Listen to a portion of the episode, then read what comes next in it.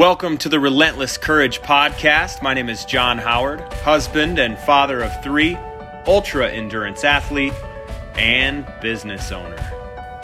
Disclaimer on this episode there's a lot of background noise. I was walking near a busy road. It actually gets better as the episode progresses. I hope you enjoy. Savor. Don't endure. Chuck Swindoll is one of the wisest people that I've ever met.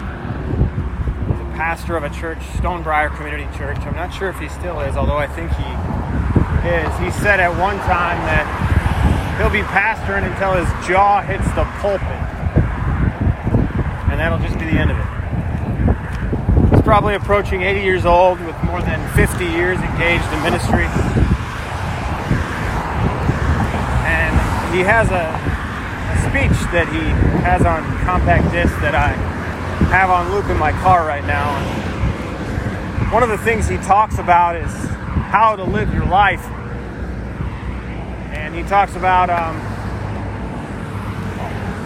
savoring life and not just enduring every single day. And that really stuck out to me, especially as I enter the last 100 miles of this great virtual race across Tennessee soon. I've still got around 120 miles left to go. Some of my favorite times spent in ultra endurance events are late in the game. A Little later than this, actually. Right now, I have enough distance left to travel that my head still wants to play games with me and tell me it's too much. I don't know what point that'll change over into full on savor mode, but I'm not quite there yet. So the message was very timely from Chuck Swindoll. Savor, don't endure. It doesn't have to be a grind, it can be a joy. And that applies to life every day, regardless of our circumstances. The king I serve has been a king for a very long time, and he's the king of all the manly kings. So I'm not worried about all this carnal stuff working itself out. Our king is a sovereign king. His gift, sovereignty, reigns. He's got a plan. I know I'm a part of it. I don't know how, but I just ask and follow. Savor. Don't endure. So I'm trying as my body gets tired and my left hip starts to ache a little and